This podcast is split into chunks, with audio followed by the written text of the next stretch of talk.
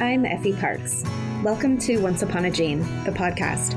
This is a place I created for us to connect and share the stories of our not so typical lives. Raising kids who are born with rare genetic syndromes and other types of disabilities can feel pretty isolating. What I know for sure is that when we can hear the triumphs and challenges from others who get it, we can find a lot more laughter, a lot more hope, and feel a lot less alone. I believe there are some magical healing powers that can happen for all of us through sharing our stories, and I'll take all the help I can get. Once Upon a Gene is proud to be part of Bloodstream Media. Living in a family affected by rare and chronic illness can be isolating, and sometimes the best medicine is connecting to the voices of people who share your experience. This is why Bloodstream Media produces podcast, blogs, and other forms of content for patients, families, and clinicians impacted by rare and chronic diseases. Visit bloodstreammedia.com to learn more. Hello, friends. I'm Effie Parks. Once a month, I release this extra special episode in a series I call A Rare Collection. It features a few people from the rare disease community, each telling a true story with the same theme. I'm super excited to present the 12th episode in the storytelling series. I've always been moved by storytelling, and I believe there is so much power in them for both the listener and the storyteller. I am the luckiest podcaster ever in that this is what I get to do for fun, passion, and purpose.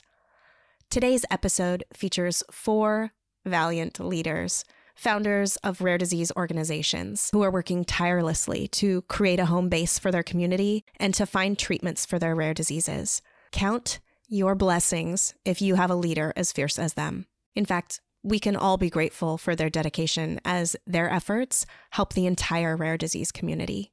The theme for today's show is Up at Night. The storytellers have the utmost freedom to be creative and take the theme wherever their heart desires. Here's a story from Mike Graglia, dad to Tony, and founder of the SYNGAP Research Fund. The very first thing I did in my marriage, behind my wife's back, that I knew she wouldn't approve of, was sneaking melatonin into our almost two year old son. Tony's sleep had gone from kind of normal when he was born to a complete catastrophe. He wouldn't go to sleep without hours of walking up and down the hall in our rickety home in DC, singing to him and rocking him. And then after all that work, he would still wake up in the middle of the night crying. It was making us crazy. Ash and I both had demanding day jobs, and the lack of sleep was taking its toll. I'd done enough Googling to be sure I wasn't causing permanent damage and I'd been married to Ashley long enough to know that I would definitely get in trouble for doing this. But we both needed sleep. So I started sneaking just a couple drops of baby nighttime melatonin into Tony. Always feeling a little guilty, always a little concerned about what would happen when Ashley found out. He turned two and then he turned three. When he turned three, he started having seizures, and by the grace of God, at the age of four, which is pretty quick in rare disease land, we had a diagnosis of SYNGAP1. That was four years ago. Now we know that SYNGAP1 causes major sleep disturbances, that the seizures happen when the kids fall asleep and before the kids wake up, and that SYNGAP kids, almost like a trademark move, will not go to sleep without some kind of medicinal aid and will generally wake up at the same time every night, normally when they should be slipping into REM sleep, but they're not. But I don't want to talk about SYNGAP.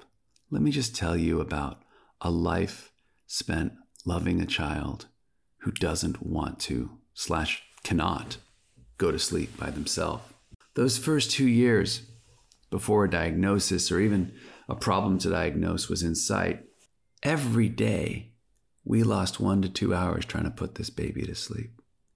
It was so much work. Our first instinct was okay, you do some work, I'll take the baby tonight. And that seemed smart and efficient for young working professionals, but it took its toll on our time together. By the time Tony was finally snoozing, one of us had worked hard for two hours on our laptop, and the other one was just exhausted. From the very beginning of a relationship loving a child with rare disease, you start losing an hour, two hours a day just tending to the sleep needs of that child. And that doesn't sound like much until you realize that when you both work and you're both commuting, you only have two, maybe three hours together to talk, to connect, to plan about your life. And we lost at least half of that for years and years. Now that Tony's diagnosed and the entire community is in constant conversation about sleep, we know that every child gets melatonin at night unless they're getting something stronger or unless their anti epileptic drugs are helping facilitate sleep. And we've almost become accustomed to waking up in the middle of the night. I now have a heuristic in my head, a, a, process that I follow when Tony wakes up at three or four. Should I give him a little bit of melatonin now? Is he asleep enough that it will work? Is he too awake? Should we just go downstairs? Sleep and Syngapians is like a special level of hell. It just drips and drips and drips, and every day is a different challenge. I can't even tell you what it's like when we travel. We now have a rule that we don't go out of our time zone with Tony. Because in the past, when we've gone to the East Coast or we've gone to Hawaii, taking Tony three time zones away takes an already bad situation and just turns it upside down. His whole circadian rhythm is shot, and no one's quite sure what's going to happen next. So we've just stopped going places with Tony. Instead of thinking, do we go east or do we go west? Now we go north or we go south. There was one time we had traveled all day to get to a nice hotel in Massachusetts. And when we finally got there, all we wanted to do was luxuriate and sleep and get ready to see friends the next day. But instead, we spent hours walking that beautiful little boy up and down the hall, rocking him, holding him, singing to him, hoping he would finally fall asleep. And then the trouble with that is by the time you've been through all of that, especially when you know there's a rare disease involved, sometimes you catch the insomnia and you lie there looking at your beautiful child, finally taking rest, and you wonder, what will their life hold? In the darkness of night, all of your fears have the freedom to come out and walk around your head. Then you start looking at his melatonin and wondering if you should take some. But you know that's a bad idea because there's a 50 50 chance that in a few hours he will wake up crying. And you have seconds to get to that bed to hold him tight, to rock him and to sing to him, and to prevent the waking from happening. Because if the waking happens, you're done. It's 4 a.m. and he is sitting up straight, talking a mile a minute, asking for his iPad. The best you can do is whisk him downstairs to the couch. Put on Zenimation on Disney Plus is my current favorite. And let him watch that in the hopes that you can fall back asleep. Nighttime with a Syngapian is a constant challenge. As the sun sets, you know that you're about to watch a rerun of a movie you've seen before, but you're not sure which one. Will it be the happy ending where you miraculously get some sleep? Will it be the usual where you don't get enough sleep and then you get woken up, but you somehow get him back? Or will it be the really scary one where you finally get him to sleep, but then a few hours later you're up and he's talking, and at a certain point you give up and get your laptop and let him watch YouTube? Nighttime with a Syngapian. And then suddenly you realize it's not a movie you're watching a rerun of, it's a series. You start to detect a pattern. But that's a story for another time. Nighttime with Syngapians is challenging, and I'm so glad that I didn't get in trouble for giving him that melatonin all those years ago. Here's a story from Jennifer Sills, mama to Jules, and founder of CSNK2A1 Foundation. Ironically, on a night that my sweet Jules sleeps, I am up at night.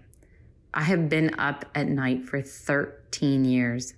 That is how old Jules is. She is the source of most of my nights being sleepless. Jules is my daughter. She's a budding chef, spicy, clever, determined, and full of life. She also has Okur-Chung neurodevelopmental syndrome, also known as OCNDS. OCNDS affects every aspect of her life. She is nonverbal. She has autism, significant global developmental delay, cognitive impairment, self injurious behavior that is heartbreaking, and a severely disrupted sleep pattern. Most days, she wakes between 1:30 and 4:30 a.m. And if she naps in the afternoon, which oh goodness, we pray she doesn't, she sometimes falls asleep at 6:30 a.m. the following morning. When Jules was in my belly, I couldn't sleep at night.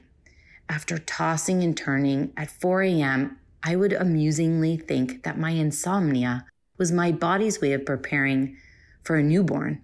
Little did I know that it would be preparing me for a life with Jules. When Jules was born, she had 10 fingers, 10 toes, and was considered a healthy baby. As I stared at my precious girl, I imagined the life we would have together, the things we would do together, the college she would go to, or what job she might have. However, we soon learn that seemingly healthy babies may have genetic conditions lurking in their genes that will change their lives forever. For her first seven years of life, I did what I caution parents from doing now. I did the parents' version of drunk dial. I Google searched into the late hours of the night. I would spend many late hours in a dark room with the only light coming from the computer screen staring back at me, searching and praying I would find answers, a name of a syndrome that explained all the symptoms my sweet Jules was experiencing. Someone once said that when your eyelids are heavy, your thoughts are heavier. This rings so true for me. Night is the loneliest place on the planet. In the middle of the night, when everyone is sleeping, it's eerily quiet. The world feels like it's stopped, and it seemed like the only movement are thoughts racing in my head. Nighttime has been some of the loneliest times of my life. In 2016, we finally received a call with an answer. Our search was finally over. Our sleepless nights were finally behind us, or so we thought. Jules was the sixth in the world to be diagnosed with OCNDS. When Jules was diagnosed, the late night Google searches began again. However, they were short lived, as to our dismay, we discovered that basically nothing was known about OCNDS. There was no foundation, no website, no community, no support, no information, and no one was studying OCNDS. The only information available was a single publication identifying OCNDS. I was an English major. I thought, how hard can it be to read a publication? well, this was my first lesson in Rare Disease 101. Just because you have a diagnosis doesn't mean you have all the answers. I also learned that, ugh, it's the worst, that my parents were right. My English degree was worthless. As I sat down to read the only information available, I saw there were words in a line with a period at the end to make sentences, but I had no idea what they were saying. I had to look up every other word. At that moment, I knew we had to do better for my Jules and our community. Nighttime isn't as lonely as we have found over 190 families worldwide affected by OCNDS. When I'm up at night with my sweet Jules or working on the foundation, there is great comfort in knowing that my rare disease community is in this with me. It is comforting to know that there are also parents who are suffering from crushing fatigue that no amount of coffee could ever fix, or parents who also play the nap game. These are the parents who plan to nap each day to give them the strength to push forward only to find 9 p.m. roll around with no nap in sight. It is now 3:48 a.m. And as I have these bonus hours up at night, I want my sweet Jules to know a few things. Jules, I wanted more hours in the day, so you gave me night. You have given me more than you will ever know. You have given me great purpose. You are the most authentic being I know. You are pure magic. You have also given me the gift of perspective. But for you, I would be a smug a hole parent who thought that if a parent was struggling, it was because they were doing it quote unquote wrong. So thank you. I often listen to this Beatles song that reminds me of you. And it goes, and for the audience, I'm not a singer. Blackbird singing in the dead of night. Take these broken wings and learn to fly all your life. You were only waiting for this moment to arise. Jules, you are my blackbird. I am going to fix your broken wings, your broken genes, so you can soar. I will have as many sleepless nights as there are days that I live fighting for you and loving you. Good night, my sweet girl. Here's a story from Charlene Son Rigby, mama to Juno and founder of STXBP1 Foundation. I've always been a night owl. In college, that meant countless hours of aimless yet eminently satisfying hanging out with friends.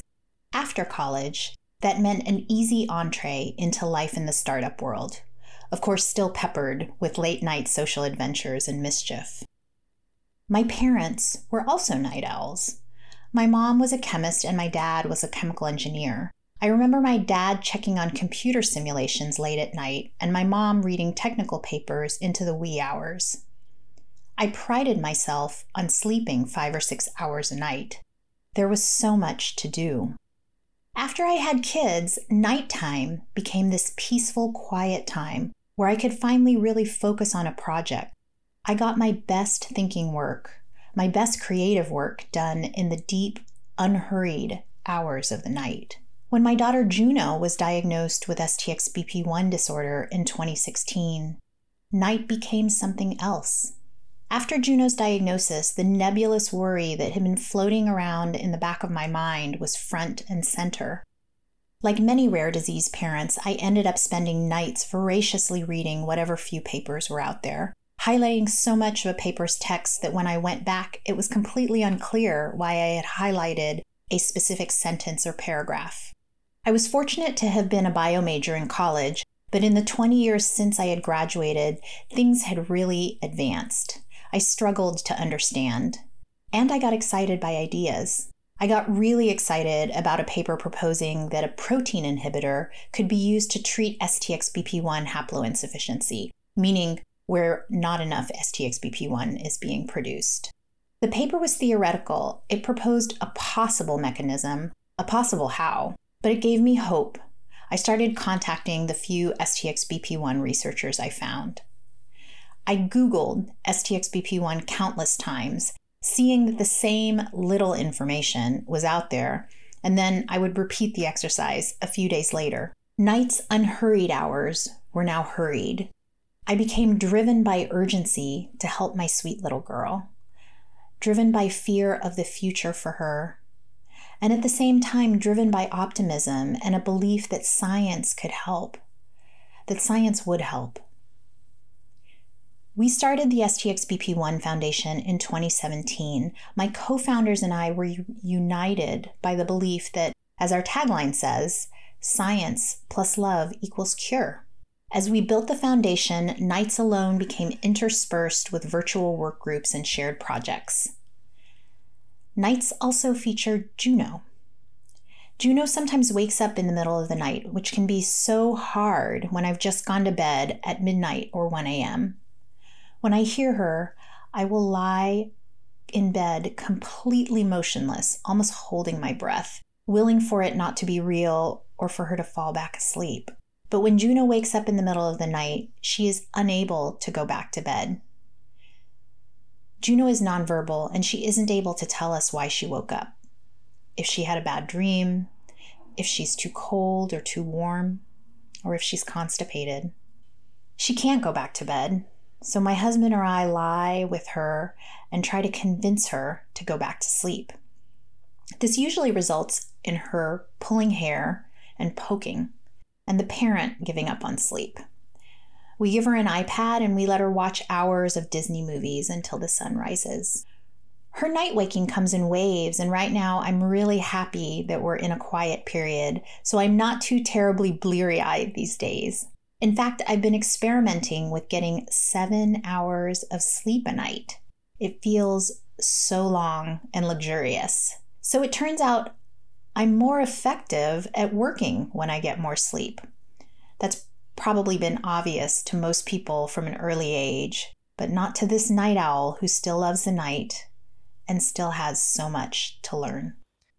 Here's a story from Sunita Malapati, Rare Mama with CACNA1A Foundation. Sleep when the baby sleeps, I was told after I had my first child.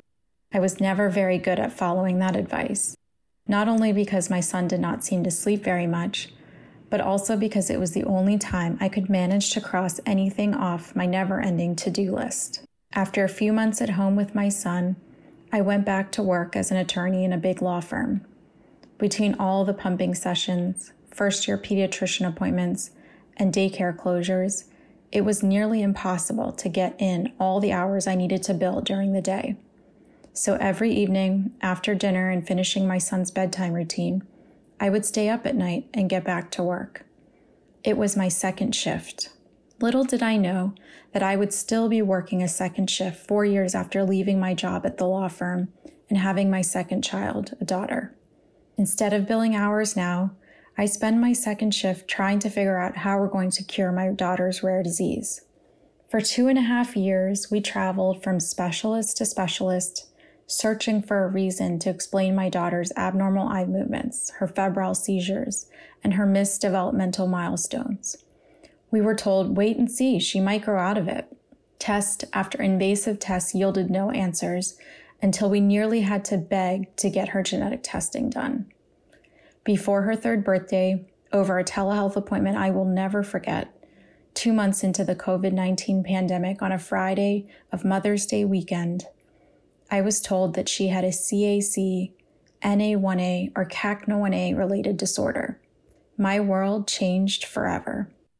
Like most rare disease parents, when we received my daughter's diagnosis, we were given very little insight into what this meant for her life, besides the devastating fact that there are no specific treatment options available. I have since learned that children with CACNA1A struggle with cognitive impairment, speech, movement, balance, coordination, and vision. They have complex medical conditions, including epilepsy, ataxia, and stroke like events called hemiplegic migraines. They are often in and out of the hospital trying to manage medical crises. After the initial shock and grief of the diagnosis settled in, I knew I had to turn my despair into hope and action. And so I got back to work, and the CACNA1A Foundation became my second shift. As a rare disease patient advocacy organization, the foundation is focused on finding treatments and cures for the CACNA1A community by building a collaborative network of patients, families, clinicians, and scientists.